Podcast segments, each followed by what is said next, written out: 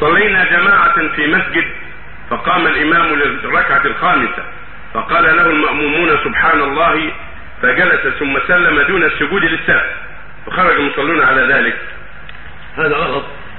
إذا قام الإمام الخامسة في الظهر أو في العصر أو في العشاء ثم نبه ولم يرى ثم نبه على أنها زائدة فرجع يلزمه أن يسجد السهو قبل أن يسلم، لأن النبي عليه الصلاة والسلام قال إذا زاد عن الصلاة ونقص نفس سجدتين.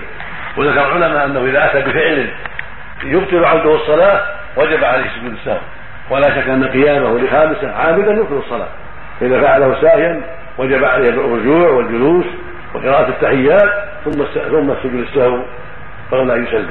وإن أخرها سيد بعد السلام فلا بأس، أما تطلب السجود فلا، لكن لعله تركه ساهيا بعد، لعله ترك السجود ساهيا ولا ينبه، وإلا الواجب عليه يسجد السهو في مثل هذا. وهكذا في المغرب من قام إلى رابعة أو في الفجر إذا قام إلى ثالثة ثم نبه أو تذكر ورجع عليه سجود السهو أيضا جبرا لصلاته. نعم. أسمعت سامحتكم الله. نعم. لو أنه جلس في الثالثة مكان الرابعة ثم نبه يسجد السهو، لأنه إذا جلس في الثالثة فقد عزم على ترك ركعة سهوا، فإذا نبه سجد.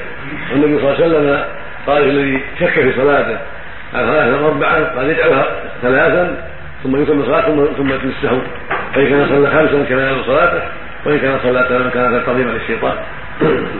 ولو نبه يا شيخ بعد خروجه من المسجد ظلمت له ما سجدت يعود ويسجد الحاضر، يسجد الحاضر.